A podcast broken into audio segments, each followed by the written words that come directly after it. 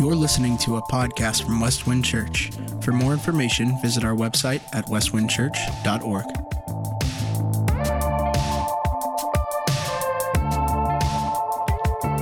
Good morning. So I was trying to be a good parishioner and do the tattoo thing. So I was over in the corner here getting ready to show off my tattoo. Um, it's a high tech tattoo, it has a covering on it that you have to peel off first. So if you haven't done your tattoo, just so you know, peel off the thing, then you can. How many of you did the tattoo with the cover on? That's what I thought. All right. So Malachi uh, chapter 3, please. Just saying, that's how it is. Malachi 3. Tough topic this morning. I see some guests, and, uh, you know, it's one of those topics when you go through the Bible, you just uh, sometimes have those topics that are a little bit more winsome and huggable. And then there's topics sometimes that just come right at you and uh, are hard. This one's hard. Uh, I took the title of the topic this morning straight from the text, so I didn't dream it up, but the title is this Are You Robbing God? And we're going to talk about what that means. So, pretty sobering topic. So, uh, a few months ago, I'm flying through Des Moines for Knoxville and uh, checked in really well. I was thankful. Uh, running a little bit late, so tried to squeeze in lunch before I went to the gate. Stopped in at a restaurant in Des Moines, and things were a little bit backed up. Uh, staff issues, uh, as a lot of businesses are facing. And so I'm waiting, waiting. Sandwich salad wasn't coming. I needed to get to the gate. I said to the waitress, Hey, just take my credit card. Check me out when you can. I just want to make sure I get to my gate on time. Well, she got me a sandwich, wolfed that baby down, checked out, head to the gate. Day later in Knoxville, American Express contacts me and said, uh, This is the fraud department, and uh, we just want to check in and see if uh, these expenditures are actual. Well, the company that uh, used my or, or was uh, charged uh, to my credit card was DoorDash. I've never used DoorDash before. I'm sure many of you have. But here's the interesting thing about this experience. Not only was there significant fraud, but it was to one company, DoorDash. 40 bucks, 10 bucks, 20 bucks. And when I thought unique about that, I said, if you're going to rip somebody's credit card off, why don't you go out and buy a motorcycle or a boat? I mean, do something cool, 10 bucks at DoorDash. But the second thing that I thought was interesting about that is Amex got on it fast. And so, boom, we contacted, cut the card, got a new card. They absorbed the, uh, uh, you know, expenses, and I was appreciative of that. It was only, what, $70, but that was pretty cool. But I came to find out that fraud globally is a $28 billion business today. I had no idea. How many of you have had an experience like that? We all have, right? It's just just kind of part of our culture. How did you feel when you were ripped off? Now, 70 bucks doesn't get, you know, your attention, especially when the credit card company covers it. But you feel a loss, right? You feel a sense of hurt. And this is ripping each other off. This is kind of the horizontal ripping off. Think about the implications of the text that we're going to encounter today robbing from God. And so, if it's bad horizontally, how much more so vertically in our love relationship with God through Jesus Christ? So, stand with me. We'll read this passage. Uh, some of you are familiar with this. Some of you, it's going to be brand new, but hopefully, it'll be a very clear talk. We'll understand the privilege we have to give to God and see His kingdom come. And so, Malachi 3, we have three more weeks in Malachi.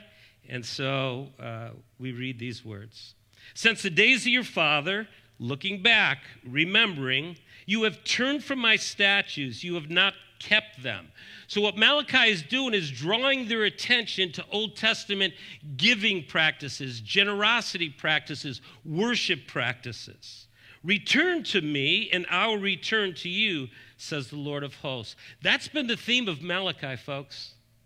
God's calling his people back to a covenant love relationship. It's like a broken marriage. And one party saying, I'm all in. Please return. Let's renew this covenant love relationship. Return to me, and I'll return to you. But notice, we've seen this before, right? Pretty arrogant, but you ask, How can we return? Well, then God gets very, very specific. If you want to know another area, this is one of many that you're falling off. Here's what uh, we read Will a man rob God? Yet you are robbing me. You ask, How do we rob you? By not making the payments of the tenth, a tithe, and the contributions. You are suffering under a curse, yet you, the whole nation, are still robbing me. And again, God speaks collectively to the nation of Israel, but also becomes a very personal message, as we're going to see next week. There was always a remnant in Israel, and we're going to talk about that remnant next week. The God-fearers, those who worship God, those who honor God, even in the midst of the mess. So, what does God say? Bring the full tenth into the storehouse, so that there may be food in my house. And this is a remarkable thing. We'll unpack this a little bit. Test me in this way, says the Lord of hosts. And the word there in Hebrew is, I beg you to test my faithfulness. Again, it's a spouse pleading with a lover. Please let me show you how faithful I am to this covenant love. That's the idea behind test me. See if I will not open the floodgates of heaven, pour out a blessing for you without measure. I will rebuke the devourer for you so that it will not ruin the produce of your land, and your vine and your field will not fall to produce, will not fail to produce fruit, says the Lord of hosts. And then the conclusion, it's really cool. Then all the nations will consider you fortunate, for you will be a delightful land, says the Lord of hosts. Please be seated.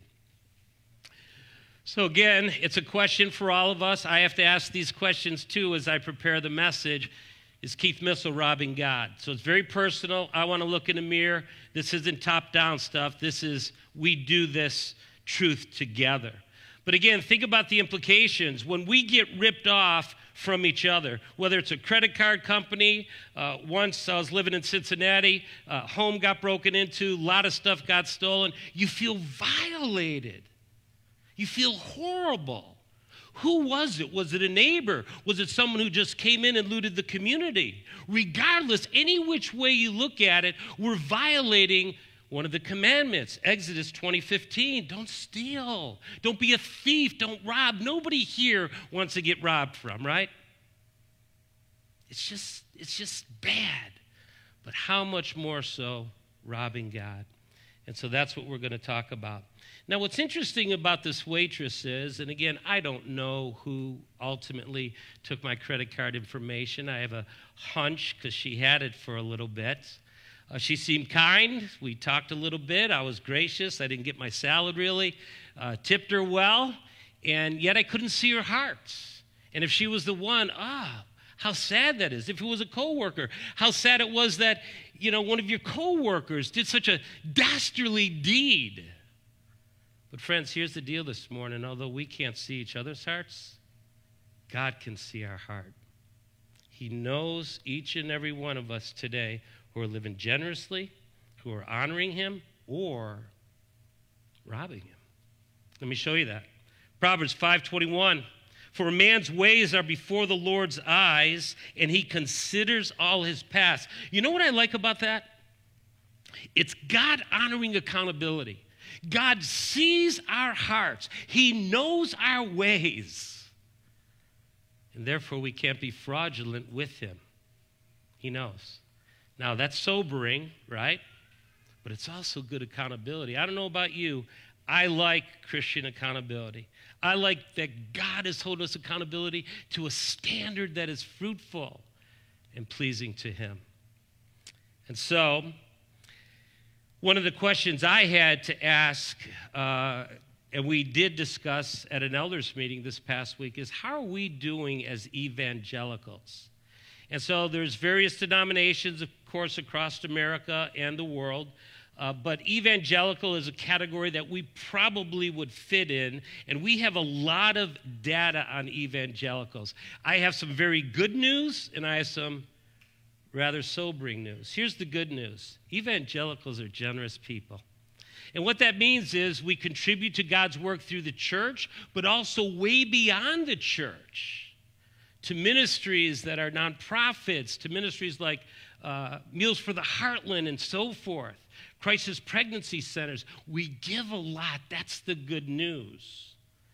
But boy, there's some sobering news. The sobering news is this. Last time I looked at data at any length was in 2007. Ellen booted up a really significant report, and I compared the 2007 to today, 15 years later.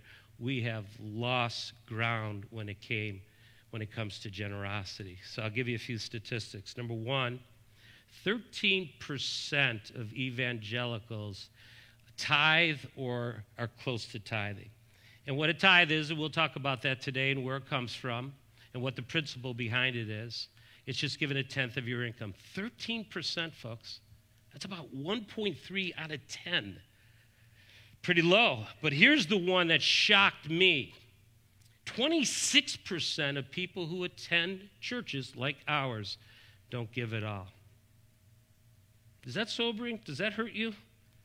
I mean, that's challenging because Jesus said it is better to give than to receive because there's a blessing in giving. Gosh, some of that blessing, that joy, the fruit of giving is not being experienced in our life.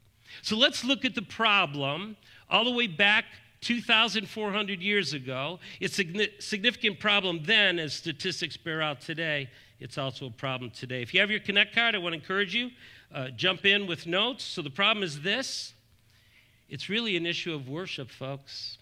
It's not an issue of money. Money is an act of worship. When we give, when we live generously, when we offer tithes and offerings, it's really a part of worship. And so principally and biblically, what, what happens is when we rob God, we rob him of worship that is due his name. This is John chapter 4. Remember? Jesus says God pursues worshipers who worship him how? In spirit and in truth. The truth of God's word says live generously. The spirit is your heart, your passion. We're robbing God of worship. Now, some of you might be new to the idea of tithing, so what I decided to do today was to take you back and see where it began. And tithing goes all the way back to the time of Abraham.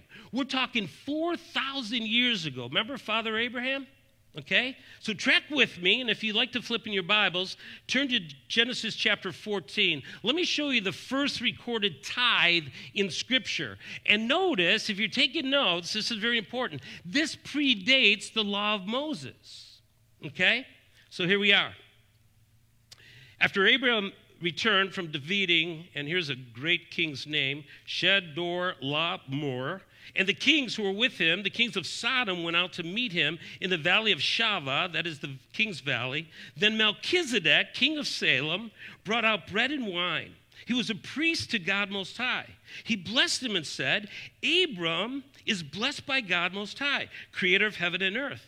And I will give praise to God Most High, who has handed over your enemies to you. And then notice what Abram does. This is a remarkable thing. And by the way, uh, this king is king of Jerusalem. That's what we're talking about. Salem, city of peace, Jerusalem. So it goes all the way back to 4,000 years ago. And notice, and Abram gave him a tenth of everything.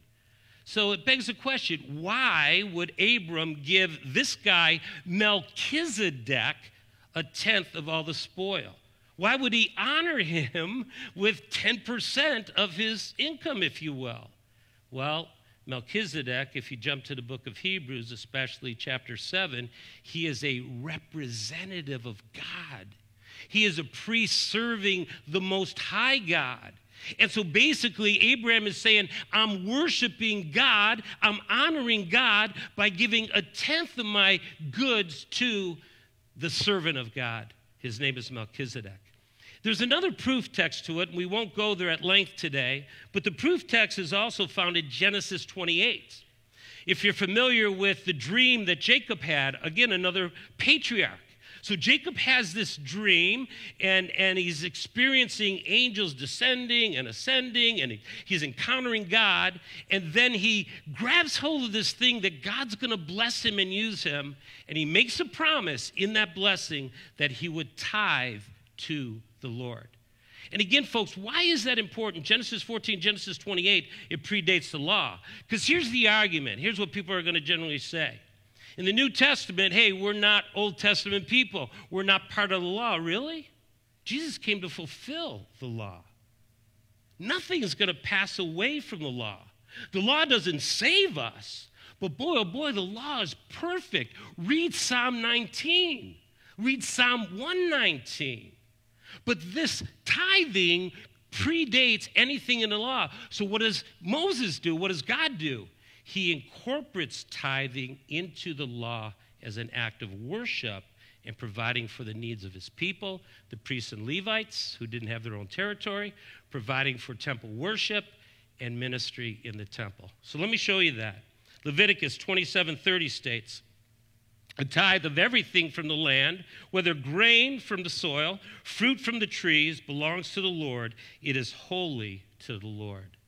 And so God incorporated this beautiful practice of worship, of honor, of testifying of God's greatness into the law for many reasons to make sure worship happened in the temple, to make sure God's servants were provided for, but ultimately to be an act of worship.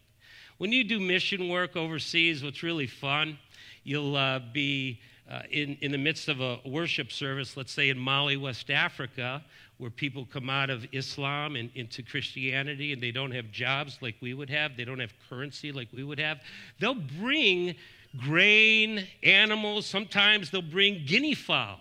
And so you bring a couple guinea fowl to church as an offering and you give it to the leaders of the church. It's cool stuff. Now they're noisy, it's weird, it gets bloody afterwards, you know. I prefer kind of, you know, whatever, the electronic, however we do it. That's, that's smoother in America. But it's just fun to see the different kind of offerings, even today, that take place. Africa, India, and places like that. And so it begs the question we're New Testament folks. We've been saved by grace through faith. Yes, we're not saved through the law, but the law doesn't disappear. This beautiful practice of worshiping God through tithing doesn't necessarily dissipate, but there's a principle that I think is elevated in the Old Testament. Let me show it to you. And it's a beautiful principle. In Proverbs 3 9 through 10, we read this. Notice the first three words Honor the Lord. We're talking about worship. We're talking about standing in awe of God. We're talking about honoring God. How? With your wealth. With your wealth. With the resources He has blessed you with. But then notice the principle with the first fruits of all your crops. And then there's a promise. Then your barns will be filled overflowing, your vats will brim over with new wine. And so basically, the principle is beautiful, folks. God blesses us, right? We've been blessed, scripture says, with every spiritual blessing in heavenly places, but that also includes our resources, our jobs, our incomes, our houses, our cars, etc., etc. And so God says, I've given you all this. What a privilege to honor the Lord with our wealth. What a privilege to say, God, you've given us so much, and I want to dedicate 10% as a starting point, first fruits to your kingdom, to your glory, to your work, to your worship. That's the principle. Now, let me share with you a few other things as we jump to the New Testament. And this is remarkable, folks. The giving of one's first fruits is absolutely an act of worship. And so when you think about giving, don't think about, oh, I have to. This is a privilege. I want to. As you came this morning, we come to worship, we come to stand in awe. So think in terms of worship. But notice this in the Bible, there's some key topics, right? Faith. There's about 500 verses in the Bible about faith. Without faith, it's impossible to please God. He who comes to God must believe that He is. He'll reward those who diligently seek Him. Faith's a big deal, 500 verses. We talk a lot at Westwind about being a house of prayer. There's about 500 verses on prayer. Guess how many verses there are on money, possessions, and wealth in Scripture? Four times that. Well over 2 thousand verses on money, possession, and wealth. Folks, just do the simple math. Repetition is key in the Bible. It's constantly there. Why? It's a real issue because worship is what we're saved for. Jesus, let me reinforce it, taught 38 parables. Do you realize half the parables have to do with money and wealth and possessions? One half of his parables. That should be striking. Someone has suggested, I haven't quantified this, but someone has suggested one out of 10 verses in the Gospels themselves deal with money and possessions. That's quite remarkable. And so I would suggest then the reason the Bible has so much to say about money, wealth, possessions, and worshiping God through giving is worship is foundational to who we are. We're working through core values as a staff right now. And we've been talking about that for the past three weeks. And uh, last week, as a staff, we said, okay, we're going to take our top five. Guess what our number one was? Worship. It all starts with coming to Westwind as a worshiper. That we, as a staff team, as an elder team, first and foremost, are worshipers of the one true God. And as we worship, everything we do and become flows out of worship. What a blessing that is. All right, so that's the problem. What's the solution? There's two things that Malachi is very specific about. Again, God is speaking. Solution number one turn back to God. Look at verse 7. Since the days of your fathers, you have turned from my statutes, you have not kept them. Notice this, folks. Return to me, and I'll return to you, says the Lord of hosts. But you ask, how can we return? Again, one of the keys when you study the Bible, the Bible isn't that hard to understand. When you see repetition, you know it's there. Okay? So, solution, return. Do what you did in the past. That's exactly what Jesus said to the church at Ephesus. Return to your first love. Return to the practice of worship. Make worshiping God in spirit and truth foundational to who you are when you think about generosity. And so, going back to the great theme of Malachi, because God's love is a choosing love, a constant love, a faithful love, a generous love, a forgiving love, and an everlasting love, He invites all who sadly have compromised in this area to return to Him. If you want the technical term in the Bible, it's called repentance. I'm going one way, self centered way, and I want to turn and go God's way and honor Him with our wealth. So God is relentless to restore and renew and strengthen this covenant love relationship that is broken.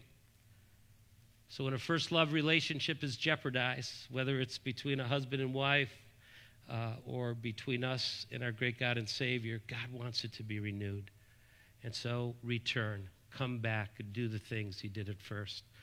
Uh, Martin Luther, the great reformer, said this that uh, Christians need three conversions in their lifetime. Let me show it to you. The first conversion is the conversion of the heart. That's when you put your faith and trust in Christ. That's when you say, Lord, I'm a sinner. I turn from my sin. I put my faith and trust in a Savior. God, according to Scripture, gives us a new heart. The second conversion is a conversion of the mind. This is having the mind of Christ, growing in the grace and knowledge of our Lord and Savior Jesus Christ. This is Romans 12, 1 and 2, renewing the mind. Don't let the world put you into its mold, but think like Christ. You know what the third conversion is? And Luther got it right the conversion of the wallet.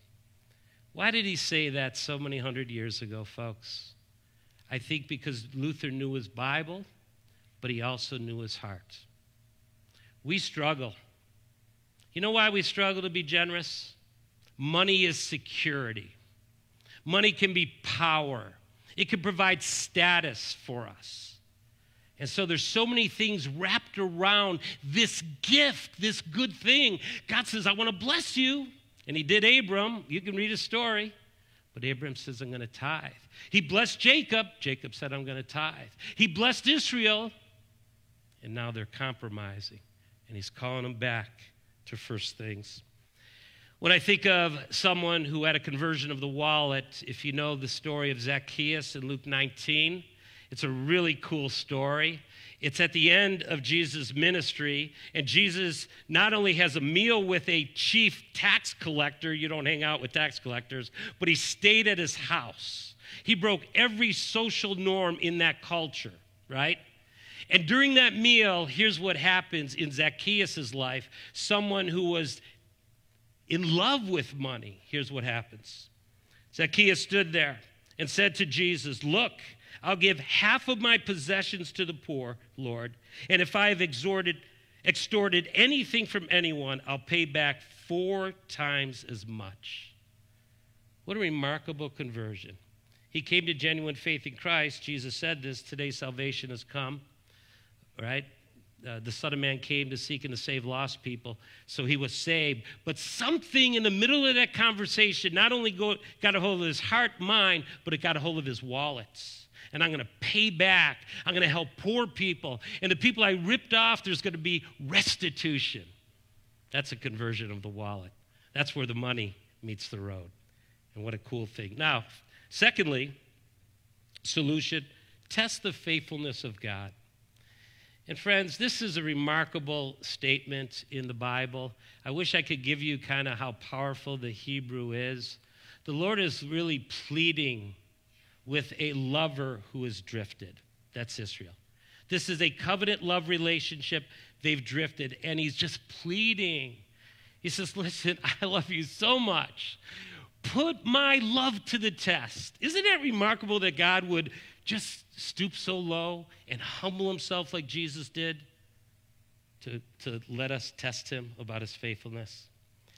Some of you know what this test of, is like because you've uh, participated in the Capital Initiative. For those of you who are new to Westwind Church, about a year and a half ago, uh, God's people said yes to over a million dollars so we could have a beautiful space like this. The consultant we were working with, who's just a friend of mine, says, Keith, unbelievable generosity for, through the church your size. Just amazing what God has done. But you know what's cool? A year and a half into uh, the capital initiative 400000 came in to make the initial down payments. We are on pace halfway through the capital initiative meaning if we continue like we're uh, doing right now uh, we will finish the capital initiative on pace. And god will be honored uh, the bills will be paid and bank iowa will be really happy. And we, we know a few people from that bank right just saying, Jim. Jim's like hiding behind a computer. Got nothing to do with this. No, but guys, here's the deal. Some of you were very generous. Some of you stepped out. And he says, you know what? It's, it's hard to say yes, but we're going to give. Have you proven God faithful? Has he provided for all your needs according to his riches and glory? Can we ever really outgive God? That's really the question. And so, thank you for being generous. Thank you for the beautiful space that God has provided through your generosity. Look at what's going to happen tonight with VBS. This place is so decked out. Kids will be here from our church, from the community, doing ministry, and we're thankful. So let's look at the results. Two results from the text. Result number one God's blessing is poured out. Look at verses 10 through 11. And this is fun. There's some metaphors in this passage that are really important. So look what God says See, if I would not open the floodgates of heaven. We don't see that metaphor elsewhere. Maybe an allusion to it one other time. But think about it heaven's vast, right? Can you imagine what it means to just open up the floodgates of heaven? Heaven's enormous. I mean, with this Webb telescope, I hope you've checked out some of the pictures. I mean, God opens up the heaven, and what's going to happen? He wants to flood us with blessing. That's what Malachi's saying. I'm just going to be factual on that. Without measure, I will rebuke the devourer uh, for you, so that it will not ruin the produce of your land or your vine in the field, and not fall to produce fruit, says the Lord of hosts. Now, some of you wondered, and one of the elders brought this up the other day. Uh, is Malachi promoting what's called the prosperity gospel? You're probably familiar with that, right? All you have to do is give God 10, and He's going to give you At least a hundred, right? Give him a hundred, he's going to give you. But if you give him a thousand, man, it just, that's not what we're talking about. You know what we're talking about here, folks? It's what we see from Genesis to Revelation. We see that God is a benevolent God. We see that He's a good God. We see that He's a generous God. And that He just showers His people with blessing. That's what we see. In other words, we see that God wants to bless you, but there's a relationship in this covenant love. And part of God's blessing in your life and mine is predicated upon our faithfulness in giving. There's another principle here that's throughout both testaments, and it's the principle found in uh, Corinthians. The Apostle Paul said this it's a natural principle, it's a biblical uh, principle, but a natural law. Look what happens here 2 Corinthians 9 6. Remember this, the Apostle Paul said when he was encouraging the Corinthians to use the Macedonians who gave out of their poverty. This wasn't prosperity gospel, these folks were broke as an example for giving. So he says, remember this the person who sows sparingly will also reap sparingly. The person who sows generously will also reap generously. That's just a natural law. For those of you who farm, you understand what this means. Take your hundred or a thousand or 10,000 acres, sow the land, but sow it generously, you're going to reap generously. It's a natural biblical law. That's what God's saying in Malachi. Now, some of you know I'm a city boy, grew up in a city, so don't know a whole lot about farming. It's wonderful to live in Iowa and learn a few things. I love seeing the beautiful fields and the tractors and the equipment. It's just fun. We stopped in at the John Deere Museum in the Quad Cities. That was a cool experience. But when you grow up in a city, and you don't understand a lot of these agrarian metaphors. Um, you know, sowing and reaping, you just have to do a little bit of homework. But my first encounter with farming was a garden in Cincinnati. We had about 12 by 20 plot that I made. Took some timbers, put the soil in, planted the seed, and boy, did things grow. What was really cool is I didn't understand that you're supposed to space some things out, like eight inches, 10 inches, 12 inches for the rhubarb or the tomatoes or the lettuce. So I just put in a lot of seed, and guess what happened? I got a lot of produce. I learned this principle of sow generously, reap generously. One day I came out, I looked out on the garden, it looked like an afro. I mean, it was just really cool. Just, yeah. And there was a lot there. That's the principle. God's saying, Test me because I'm benevolent, I'm generous, I'm good, and I want to bless you. But there is a partnership in this blessing. And so, uh, result number two, and this is beautiful how Malachi uh, closes here God's glory will be made known. God's glory will be made known. Why do I say that? Look at verse 12. Then all the nations will consider you fortunate, for you'll be delightful land, says the Lord of hosts. Why does God come back to all the nations? Because that's been the theme of the Bible from day one. God is a God for all people. Genesis 12, right? Abram, one man, I'm going to choose you. Why? Through your seed, Jesus, all nations on earth will be blessed.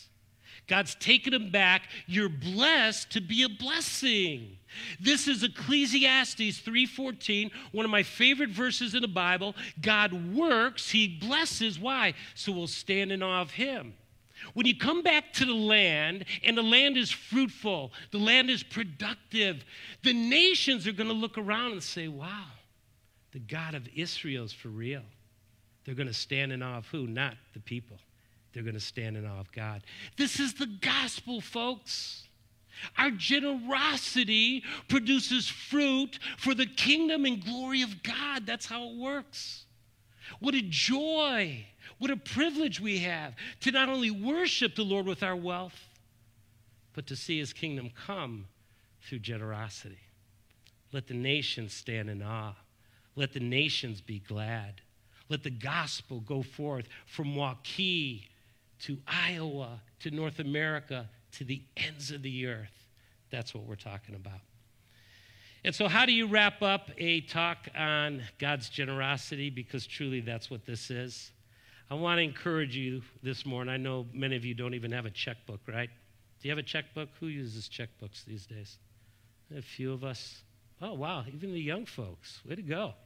There is such a thing as checkbooks these days, huh? I want to encourage you to write three checks this morning. How many of you are interested?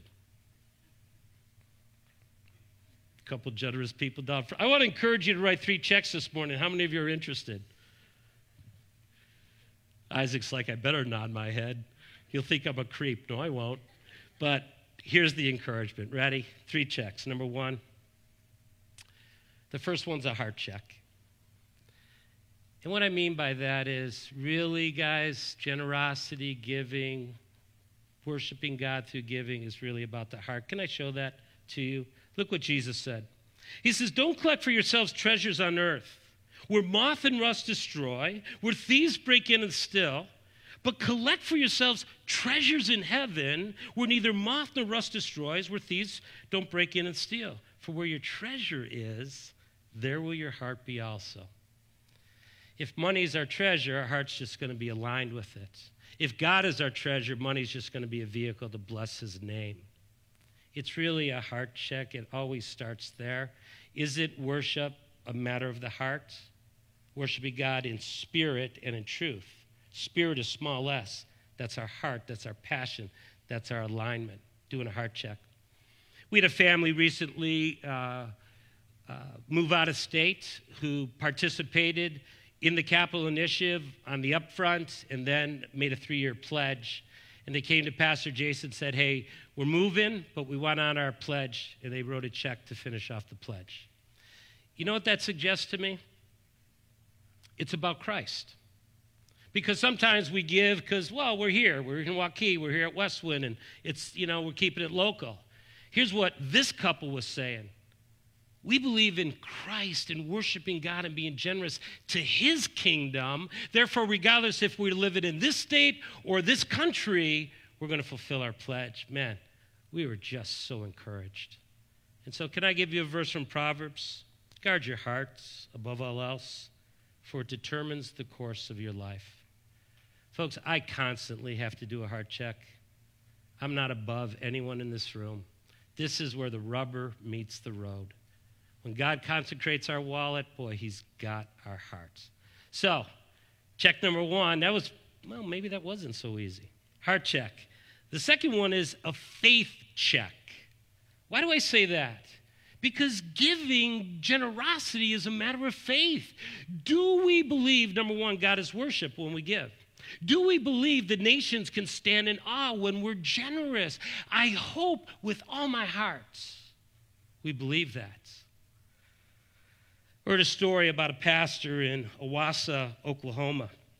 He believed in tithing and generosity so much that he told his congregation, and I quote, he said, If you will agree to tithe for a whole year, and if you get to the end of that year and don't discover that your nine tenths income went further, we will refund your money. Folks, I'll make that same promise to you. If you tithe for a year you get to the end of the year and you don't conclude that the Lord has blessed you, the church in Owasso, Oklahoma will refund your money. We need a little levity, right? I believe this with all my heart. You know why? Let me share it with you. It's Philippians 4:19, and my God will supply all your needs according to his riches and glory in Christ Jesus. Do we believe that? If we do, we wouldn't hold on so much. It's just true, right? If we believe it, we say, Lord, you've blessed me.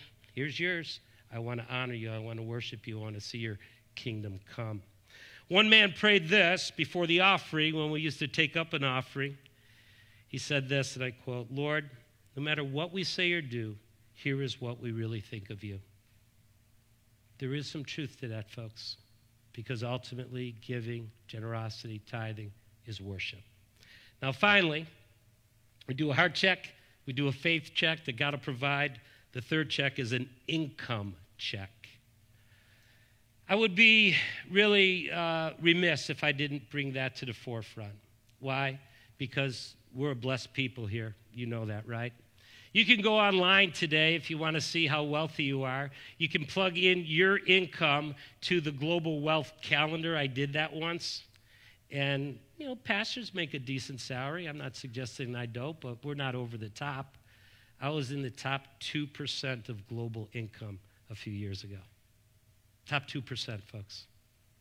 It's remarkable how wealthy we are giving the global economic scene. So we've been blessed. Are we sharing that blessing? And so we close with a verse and then a testimony. Proverbs 3 9 through 10. I want to come back to it because I think it really is the overarching principle from the Old Testament. Honor the Lord. How? With your wealth. How? With the first fruits of your crop. Greg and Cheryl Argenbright um, are just a beautiful couple. Many of you know, elder and wife, and uh, been in Christ uh, since his teenage years. We're going to close this talk with a few minutes hearing from them, and then uh, we'll worship together. Hi, we're Greg and Cheryl Argenbright. We wanted to tell a little bit of our story about learning how to give back to God in particular uh, when it comes to finances. Cheryl and I were talking the other day about the fact when we were 20 something, probably late 20s, we had two or three little boys. We were living at Willowbrook Bible Camp, giving our time to the Lord's work, reaching kids with the gospel. But it occurred to us one day that uh, try as we might, we never seemed to have money left at the end of the month to give to the local church we were part of. We determined that maybe we could give to the Lord first and see what happened. Took a big step of faith, um, but uh, knowing that we needed to take that step of faith according to Scripture that the Lord had given to us and we needed to give back to Him. So we were used to getting to the end of the month and having no money left over to give to the Lord. This time we gave to the Lord first and we got to the end of the month and our bills were paid. And God showed us that we could trust Him, we could obey Him in giving to Him first, and He would take care of the rest of our needs. We've kept that going all through the years and learned that we could even expand what we were giving to the Lord uh, from what we decided was a starting place of around 10%. That's what tithe means. And at first we're like, well, 10% of our net. Then it's, well, how about if we did 10% of our gross? And from there, the Lord just continued to lead us and show us that He could bless us when we honored Him by giving from our first fruits, in particular in the area of finances.